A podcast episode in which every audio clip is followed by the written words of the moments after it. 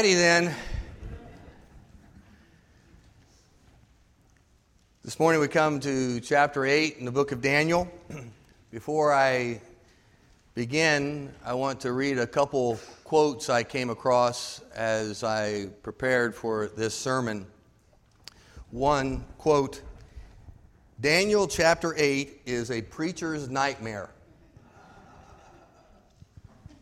Unquote. One theologian wrote that Daniel chapter 8, verses 11 and 12 are, quote, the most difficult, difficult short passage of the entire book, unquote. So let me just tell you, these aren't the quotes that you want to come across when you're preparing for a sermon, all right? These aren't the ones that you want to read. No, uh, but we do believe, I, I think we believe, that all Scripture is inspired by God and profitable for teaching, for reproof, for correction, and for the training of righteousness. Right? We believe that, right? And, and that includes chapter 8 of Daniel, right?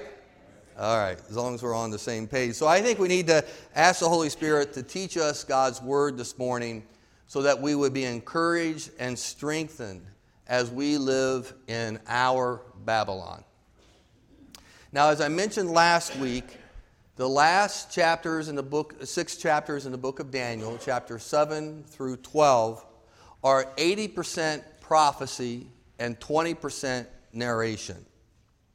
In these chapters, Daniel is looking back on dreams and visions that he had in the previous years that he had recorded in chapters 1 and through 6. And since chapters 7 through 12 focus primarily on prophecy, again, I think it's important for us to establish some ground rules when it comes to interpretation of prophecy. I shared these last week, but I want to make sure that you get them straight. All right? Number one, the book of Daniel is part of Holy Scripture, and therefore it is inspired by God, accurate, and trustworthy.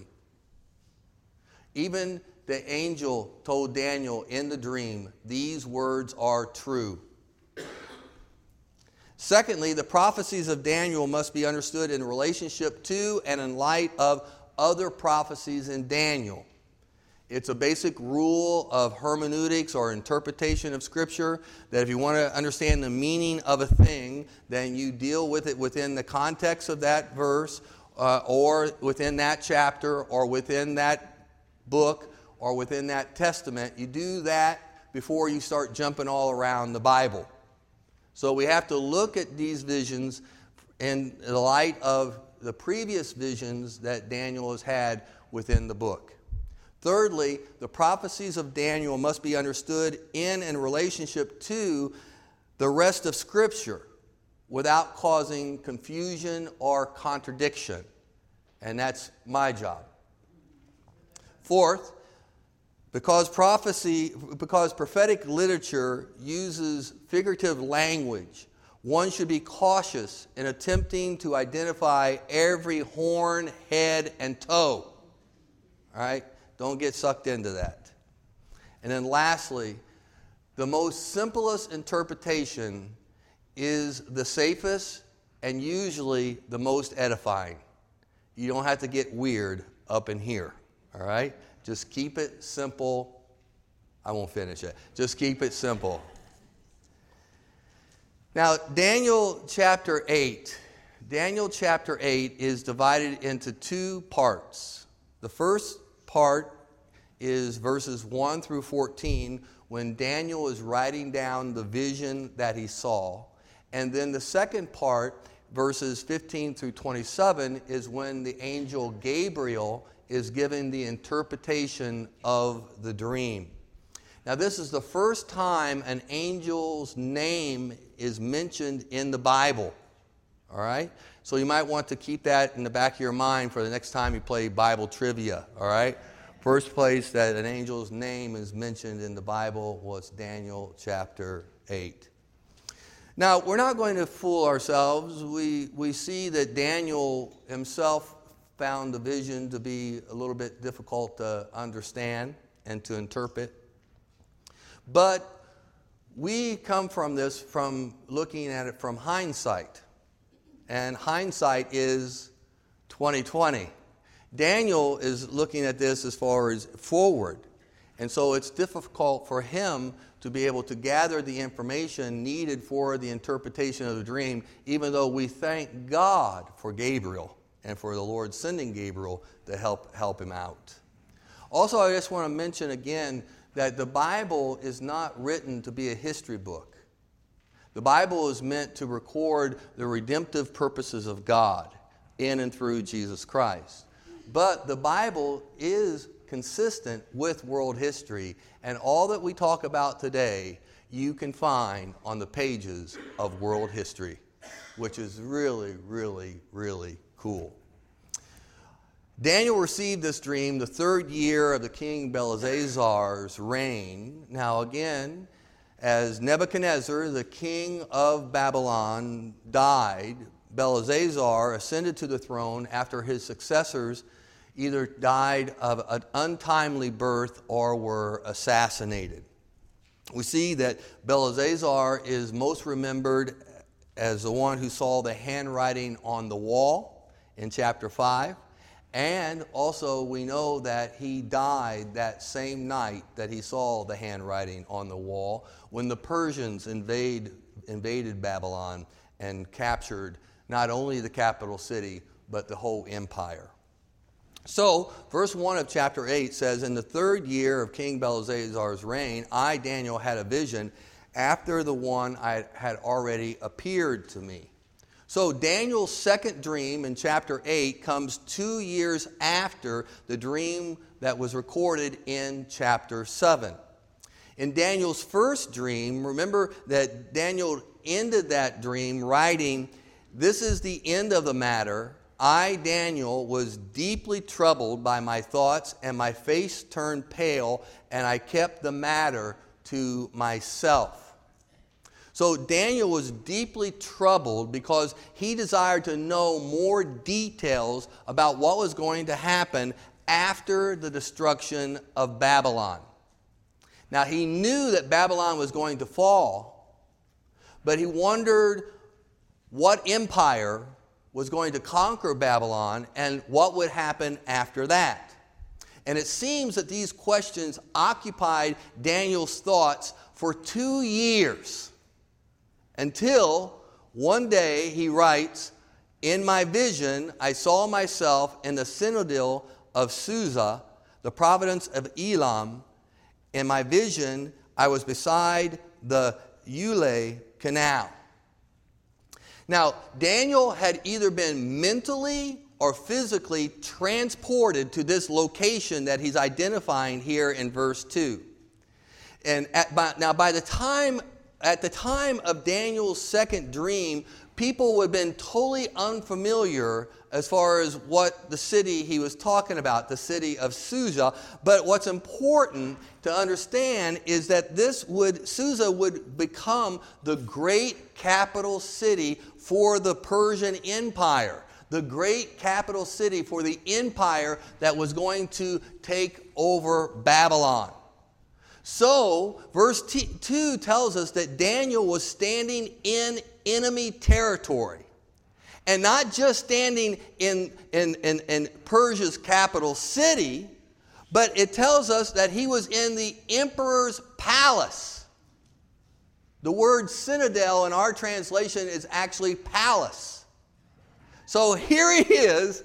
He's been transported to the capital city of the invading army and, and empire that's about ready to come upon them, and he's standing right inside of the king's palace.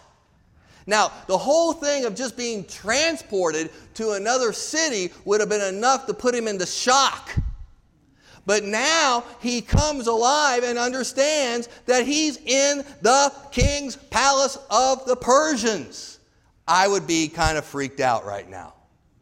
You have to understand, all of Daniel's other dream experiences have been in Babylon, either standing before Nebuchadnezzar or at Belshazzar's great feast, or lying on his own bed.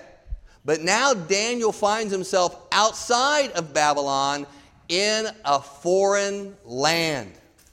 And this unusual experience, described in detail by Daniel in the opening verses of this chapter, becomes the stage on which this great drama is played out the great drama of chapter 8.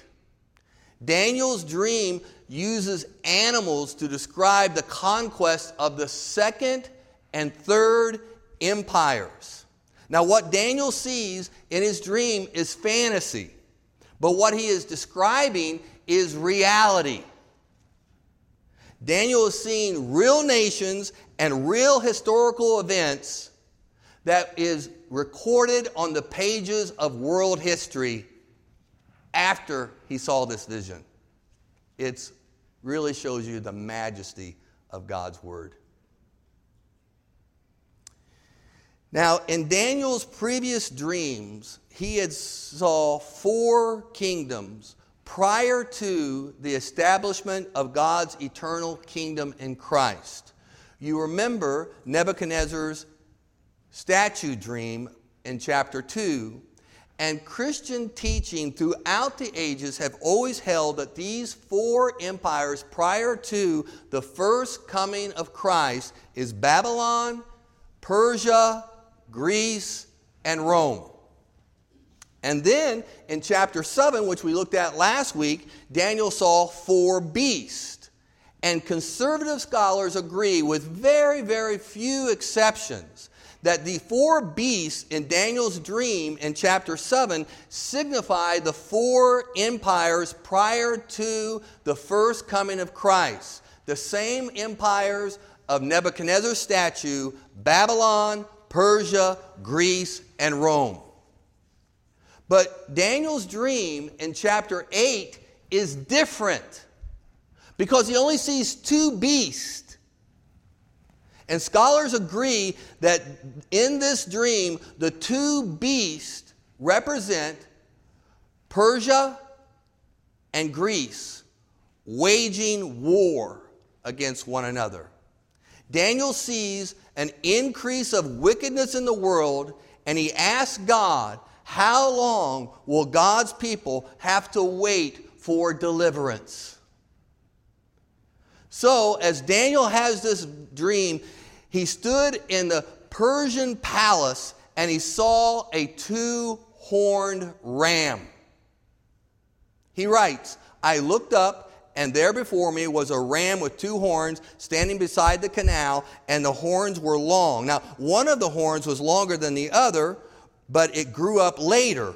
I saw the ram as it charged against the west and the north and the south no animal could stand against it, and none could rescue from its power. It did as it pleased and became very great. Now, Gabriel, later on in his interpretation, will tell Daniel the two horned ram that you saw represents the kings of Media and Persia. Daniel, uh, Gabriel clearly identifies this two horned ram as the empire of the Medes and the Persians. You don't need to be a biblical scholar to figure that out. Gabriel's done all the hard work for you. The, now, the two horns, one larger than the other, represents the dual states of the one empire, the Medes and the Persians. And that's the way the empire was understood at its very beginning, but later on, it would be known as the Persian Empire. The Medes weren't canceled out, they just became less and less in control of the whole empire. And we're told that the Persian conquest will, will, will, will rushed towards the west and the north and the south. And even though the Persians did expand to the east, secular history records that its principal movement was towards the west, the north, and the south, exactly the way it's recorded right here. Amazing.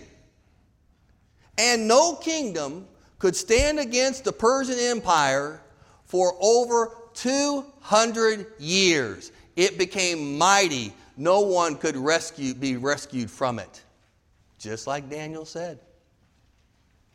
But then comes the one horned goat. As I was thinking about this two horned ram, Daniel writes, suddenly a goat with a prominent horn between its eyes came from the west, crossing the whole earth without touching the ground. And Gabriel tells Daniel later the shaggy goat is the king of Greece, and the large horn between its eyes is the first king. Again, you don't have to be a biblical scholar. The angel's done all the work for you. The shaggy goat is Greece. Now, even though the description of the goat is brief, it is obviously anticipating the dramatic role of Alexander the Great, the first king of Greece. And this single unicorn type horn represents how Alexander single handedly led his empire to be one of the greatest in the world. Alexander himself was one of the world's greatest military minds, and nothing could stand in his way. Just as Daniel records it, he crossed the whole earth without touching the ground. Alexander would wage war against the Persians and bring the end of the Persian Empire, a war between the ram and the goat. Daniel records. And the one horned goat came towards the two horned ram I had seen standing beside the canal, and it charged it in a great rage. I saw it attack the ram furiously, striking the ram and shattering its, bo- its two horns. The ram was powerless to stand against it. The goat knocked it to the ground and trampled on it, and none could rescue the ram from its power. This Daniel's dream describes Alexander's great, mighty victory over the Persians. Now, history records for us that Alexander the Great died at the height of his power. Actually, he was in his 30s. And before his death, Alexander divided his empire amongst four generals, which is illustrated in Daniel's dream of the four horns. The goat became very great, but at the height of its power, the large horn was broken off. Uh, remember, that was Alexander. And in its place, four prominent horns grew up towards the four winds of heaven. That's the four generals. And Gabriel tells Daniel the four, hands, the, four, the four horns that replace the one that was broken off represents the four kingdoms that will emerge from his nation, but they will not have the same power. So Daniel sees this, this little horn, see it in the drawing there? Emerging out of one of the four horns. And he writes in verse 9 out of one of them came another horn, which started small, but grew in power to the south and to the east and towards the beautiful land. Now, many identify this, this little horn, this, this wicked horn, as Antiochus Epiphanes and to save myself and you from any more torture of trying to say his name, I'm just going to shorten it to Anti. Anti of Greece. You all with me here? And also, I'm going to use a little play on words using this shortened name, Anti, a little bit later. Let's see if you can pick up on it. All right? Now, Anti rose in power within the Greek Empire about 100 years after Alexander's death. Anti's military expeditions covered all the areas mentioned in verse 9, including Palestine, which is identified in verse 9 as the beautiful land. This horn, which started small, grew exceedingly great. And Daniel tells us it grew, it, it grew until it reached the host of heaven, and it threw some of the starry host down to the earth and trampled on them. Now, this description is something new in the dream.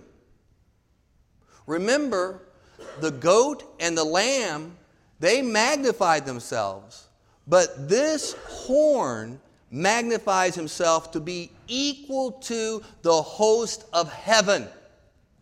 He's magnifying himself to be equal to God.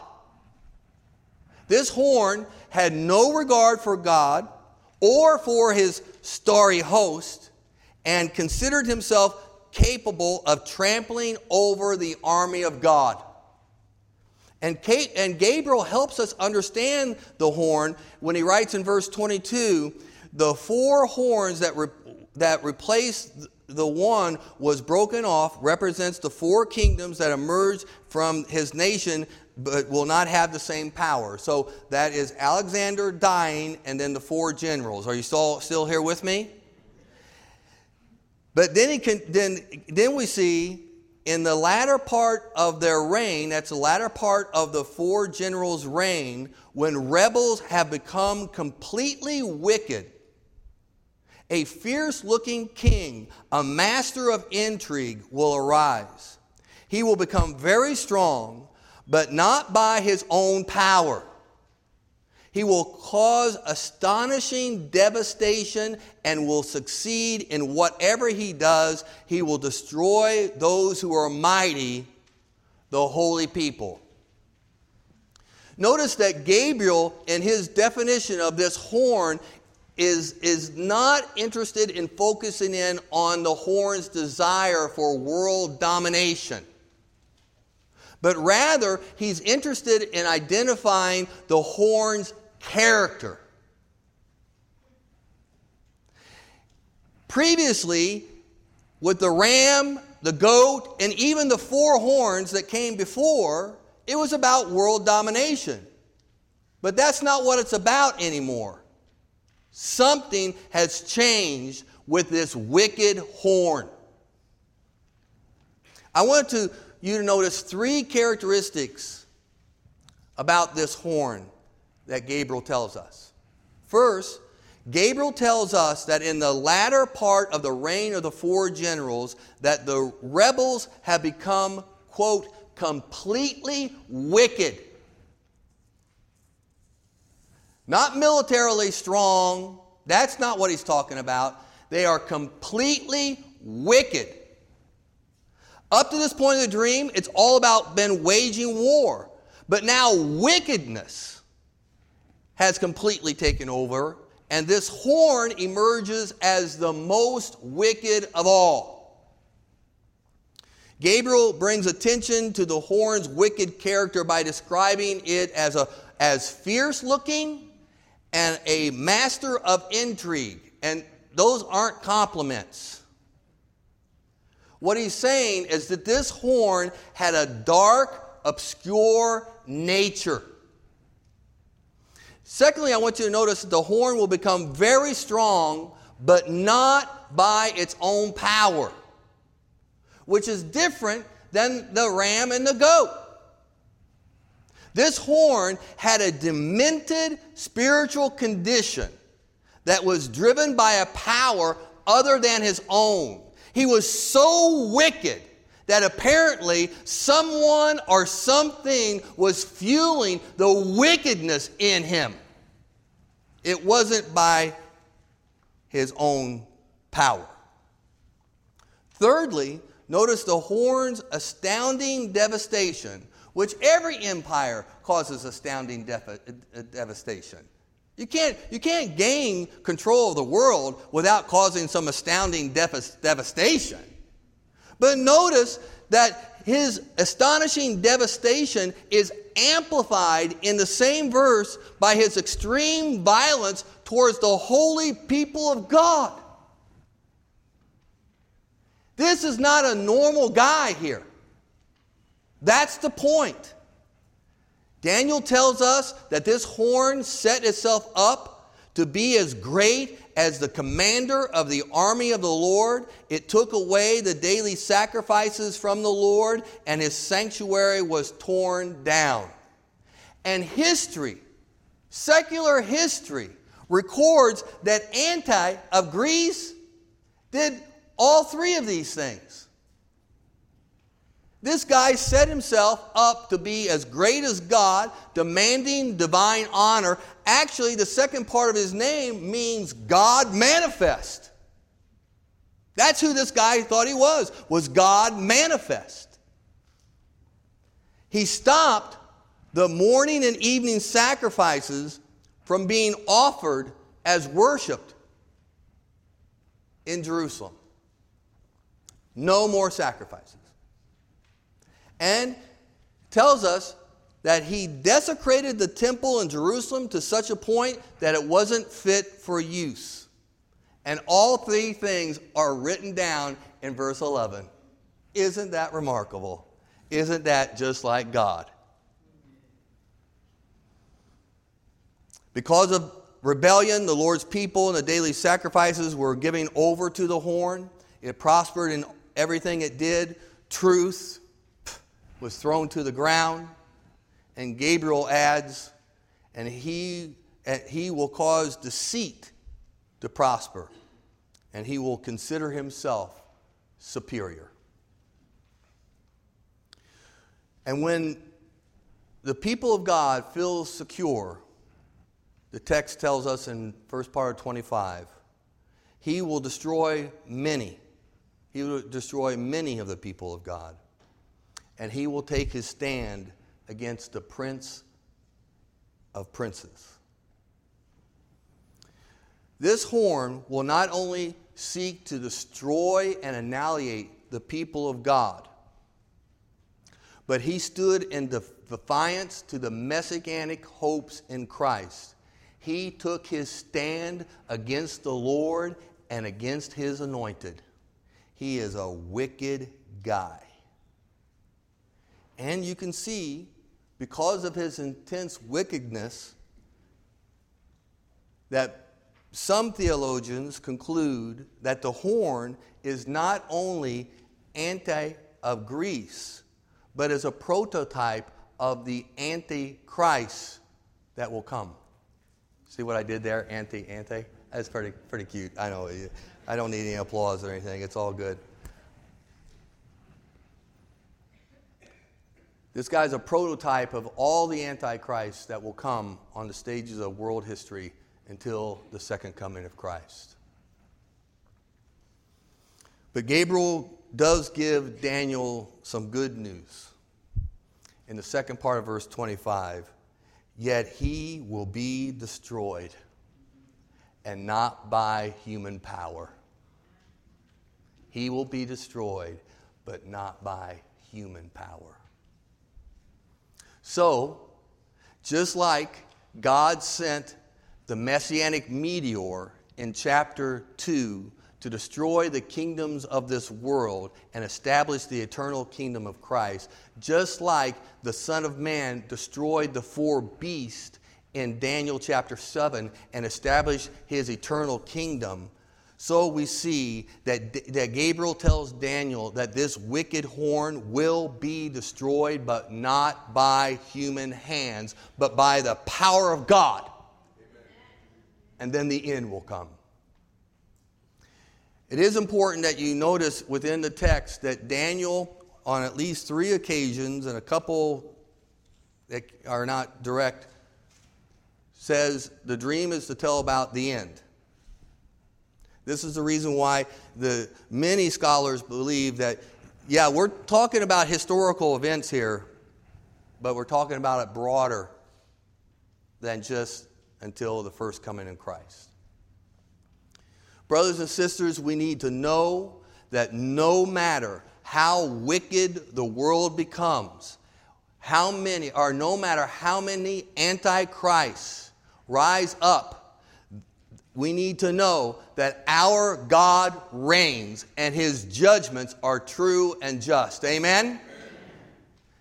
Then Daniel overhears two angels asking, How long will the people of God have to wait? How long will they have to wait until God issues his judgment against the wickedness of this world, typified within anti? He says, then I heard a holy one speaking, and another holy one said to him, How long will it take for the vision to be fulfilled? The vision concerning the daily sacrifice and the rebellion that caused desolation, and the surrender of the sanctuary and the trampling of the foot of the Lord's people. And he said to me, It will take 2,300 evenings and mornings, then the sanctuary will be reconsecrated. I believe that it is pointless to attempt to calculate the 2,300 even in mornings in order to determine the exact number of days or years that is being referenced to here. I will only say, share with you, I will only share with you this, that be, the, the, the countless attempts to try to calculate the 2,300 uh, years have led to endless numbers of interpretations. And once you choose one, there's going to be 50 or 500 that are going to choose another. It does nothing but lead to confusion and sometimes contradiction to the Word of God. And it's useless to do it. I believe the 2,300 evenings and mornings simply imply that the people of God will only have to wait a relatively short duration of time until Christ destroys the evil one and establishes his kingdom on earth. The Apostle Peter in the New Testament expounds on this when he writes, with the Lord, a day is like a thousand years, and a thousand years is like one day. But know this that the Lord is not slow about his promises, as some count slowness, but he's patient towards you, not wishing for any to perish, but all to come to repentance. But the day of the Lord will come like a thief, in which the heavens will pass away with a roar, and the elements will be destroyed with intense heat and the earth and its works will be burned up. And since all these things are to be destroyed in this way, Peter asks a question What sort of people should we be? Since we have the Word of God in both Testaments teaching us what's going to happen, and that wickedness will there'll be wagings of war wickedness will will intensify and the people of god will be waiting waiting waiting and for one day when the lord jesus christ will come and he will destroy the evil one and establish his kingdom on earth. What type of people ought we to be since we know these things? And peter answers his question. We ought to be holy have holy conduct and godliness, looking for the coming of the day of God. So as we wait, we have been mandated to be holy and godly and to have part of our prayer life come, Lord Jesus, come quickly. The last words in the book of Revelation. Peter concludes, but according to his promise, we're looking for the new heavens and a new earth in which righteousness dwells. Amen?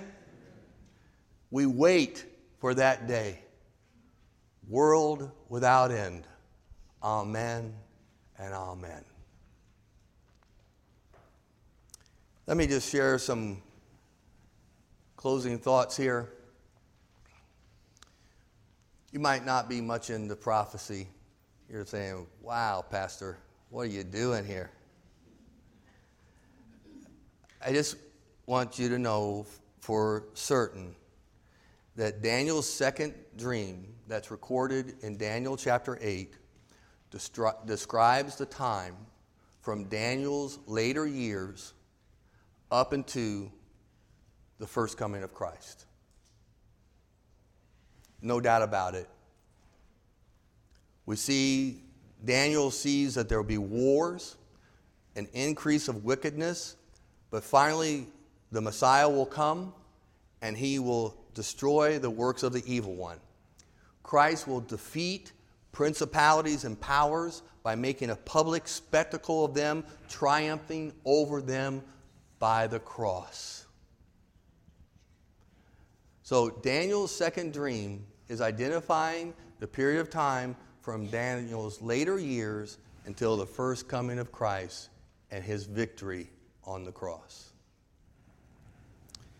But Daniel's second dream also serves as a prototype of world history leading up to the second coming of Christ, where the Bible tells us that there will be wars and rumors of wars.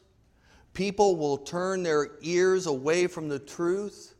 Wickedness will increase, but Christ will come and he will establish his eternal kingdom where we will enjoy our eternal, glorious inheritance, the new heavens and the new earth. Thanks be to God.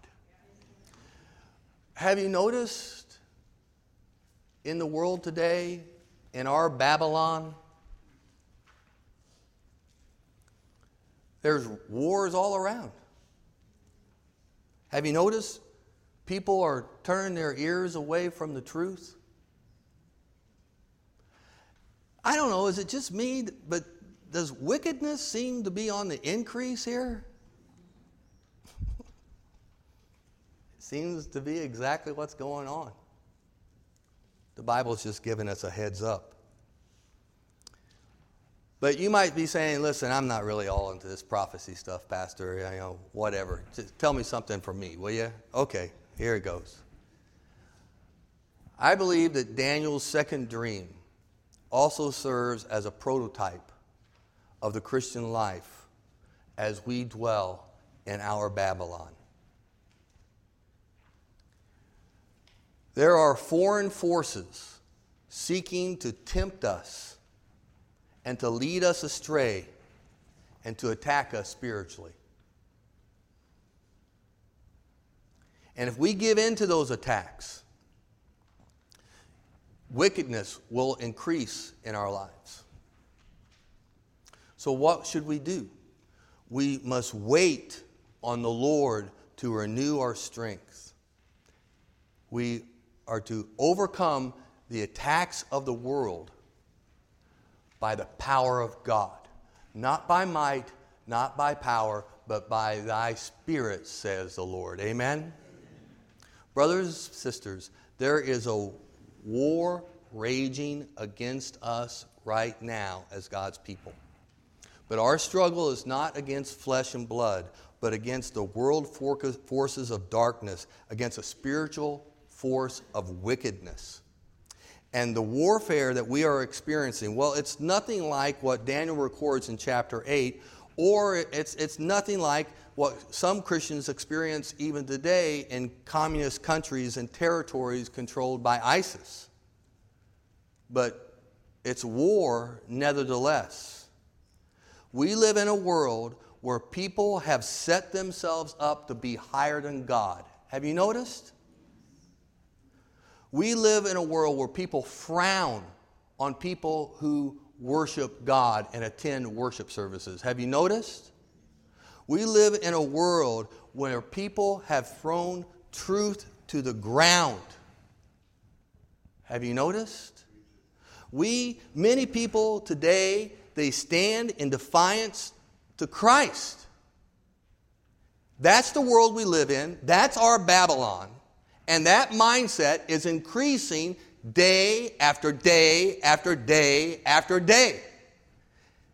Now, let's just bring it right home to you. There are some of you that are really struggling right now.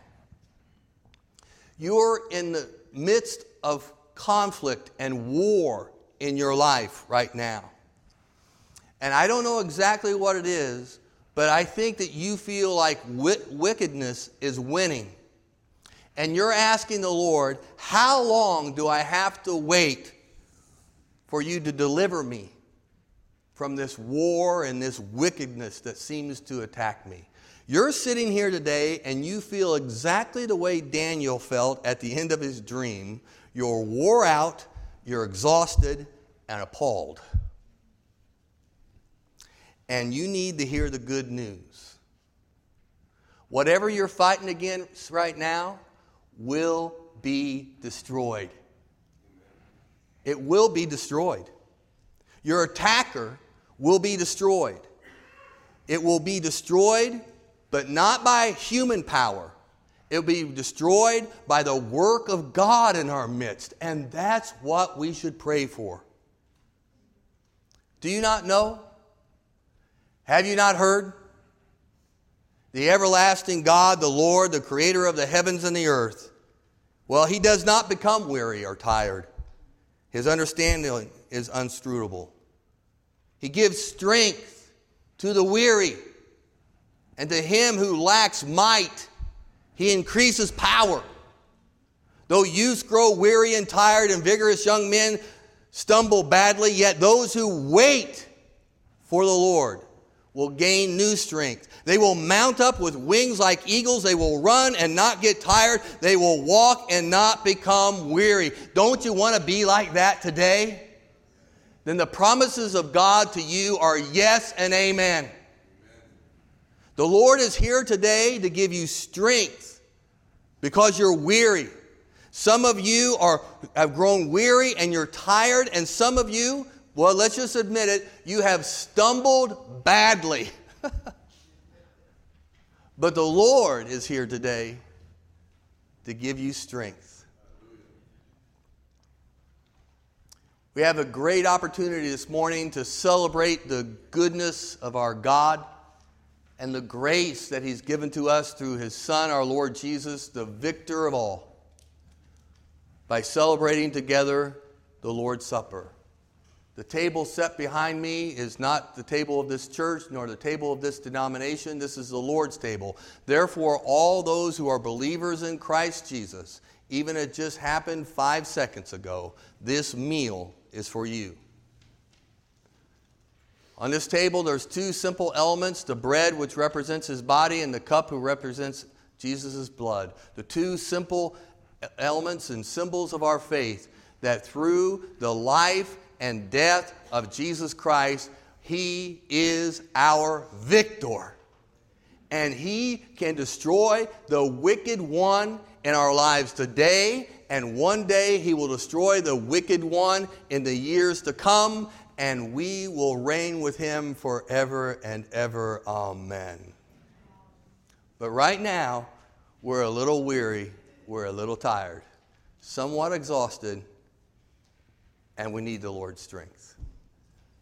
So, through receiving these elements, making a common confession together, we receive a spiritual nourishment, spiritually renewed, so that we might truly live in our Babylon for the glory of God.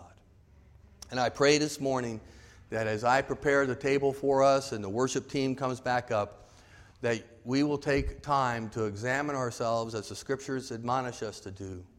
Most particularly, really examine your heart, asking, really seeking those areas where you're really waiting on the Lord.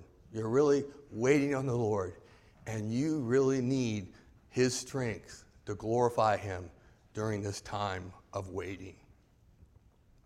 Let's pray.